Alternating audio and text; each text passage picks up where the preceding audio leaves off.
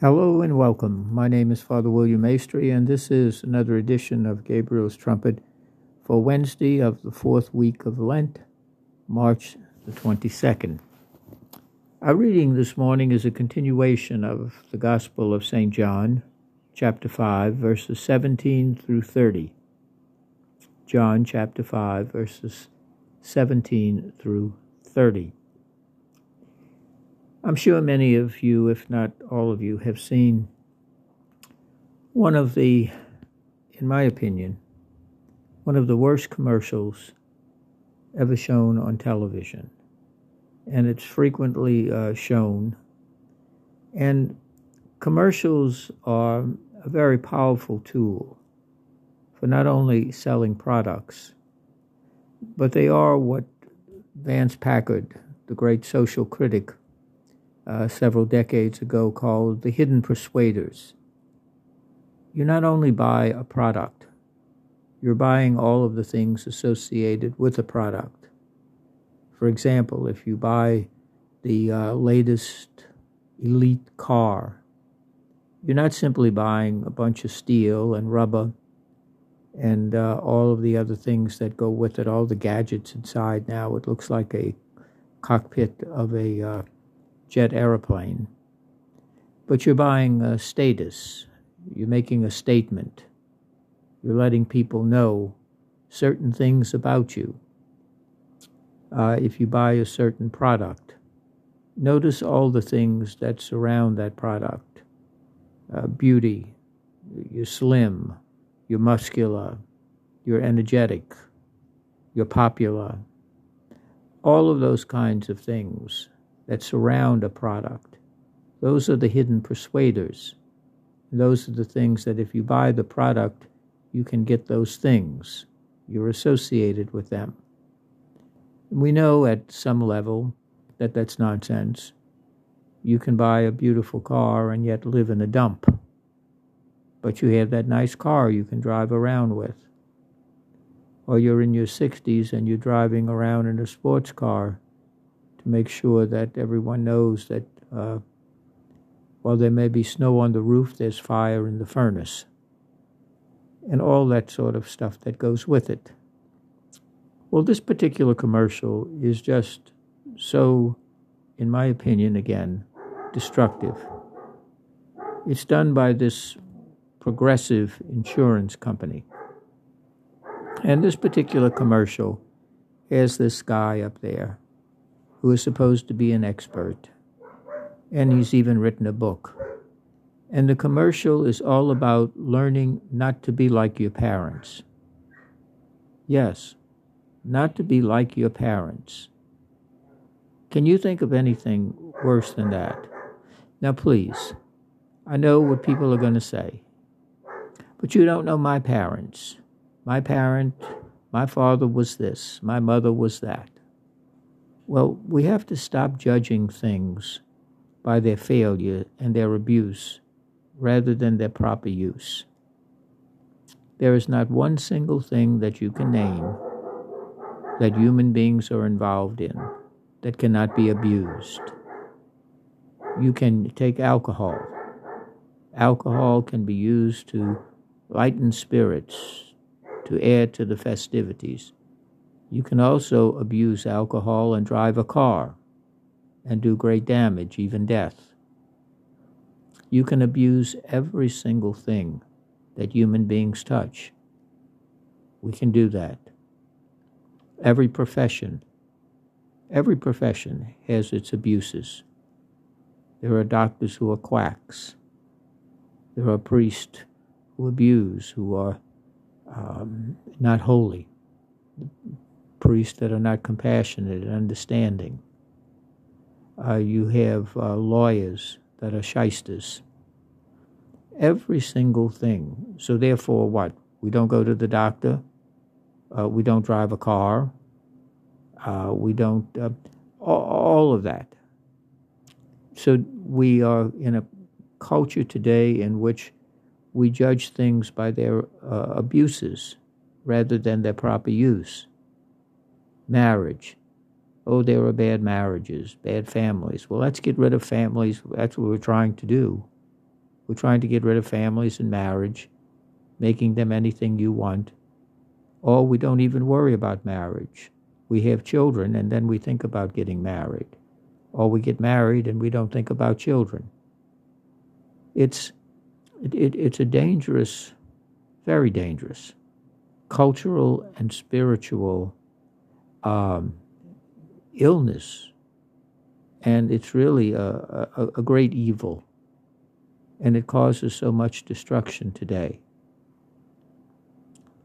Uh, it's so important that, you know, once upon a time, one of the highest things we could do as a child was to grow up to be like our father, to be like our mother, to be like our relatives who were around us, to be like authority figures, our teachers, the priests, the nuns, uh, our coaches, those people who gave us a good example of how to be, what to become, how to act, how to speak, how to conduct oneself.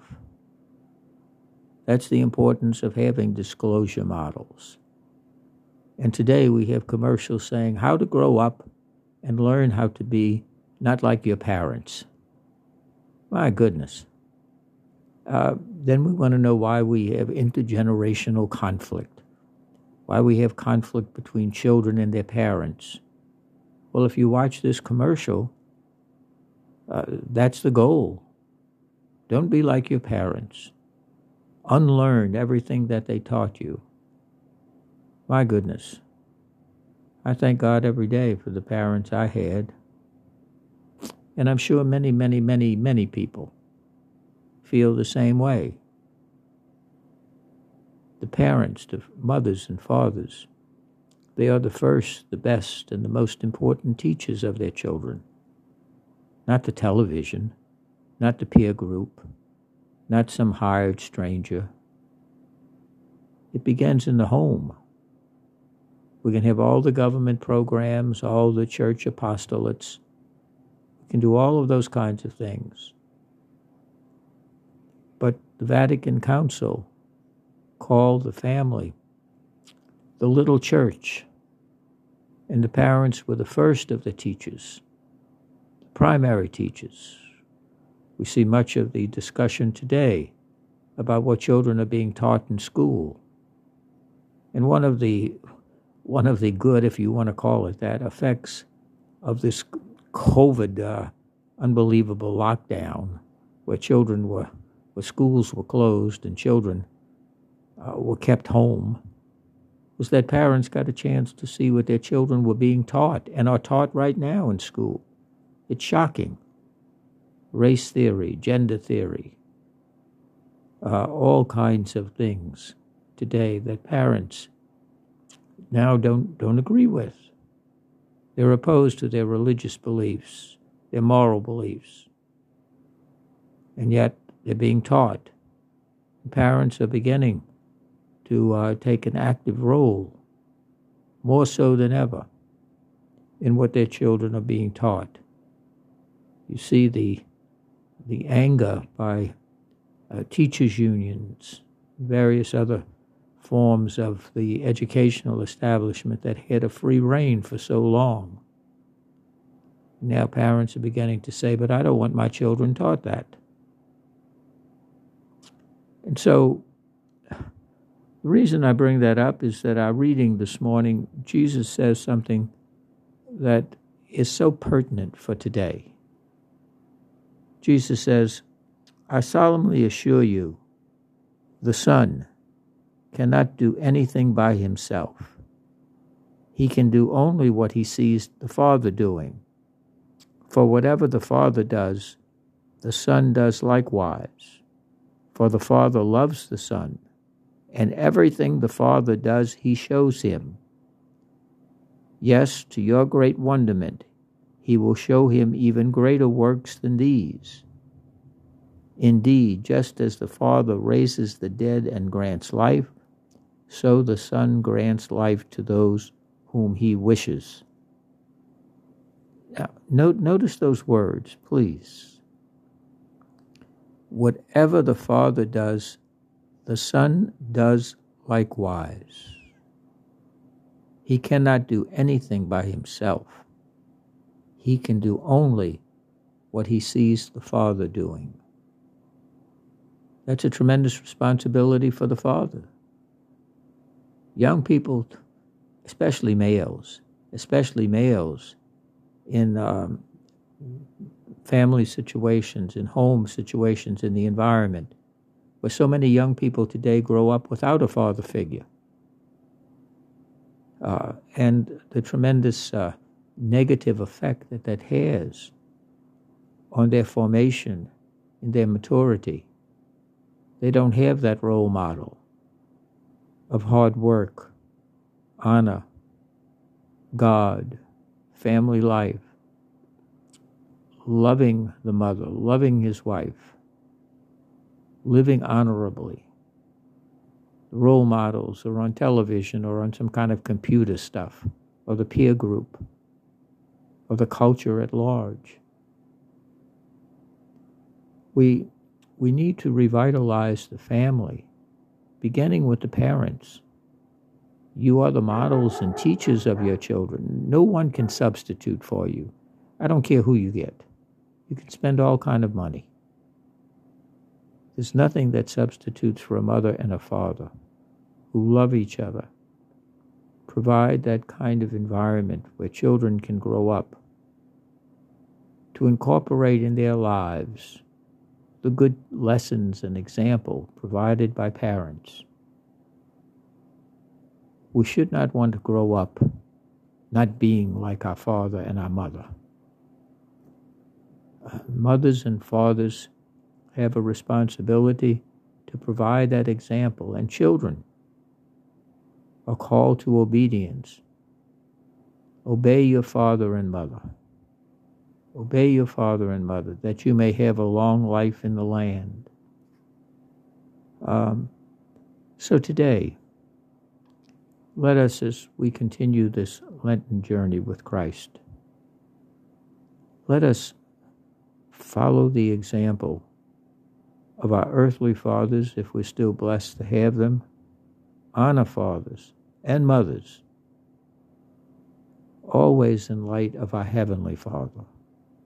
Jesus does what the Father of us all does. It's our Father as well. We pray it. Our Father who art in heaven. Our Father. The Father of Jesus is our Father as well. Let us do what the Father does. How do we know what the Father does? We look to Jesus. And in following Jesus, we are following the Father through the indwelling of the Holy Spirit.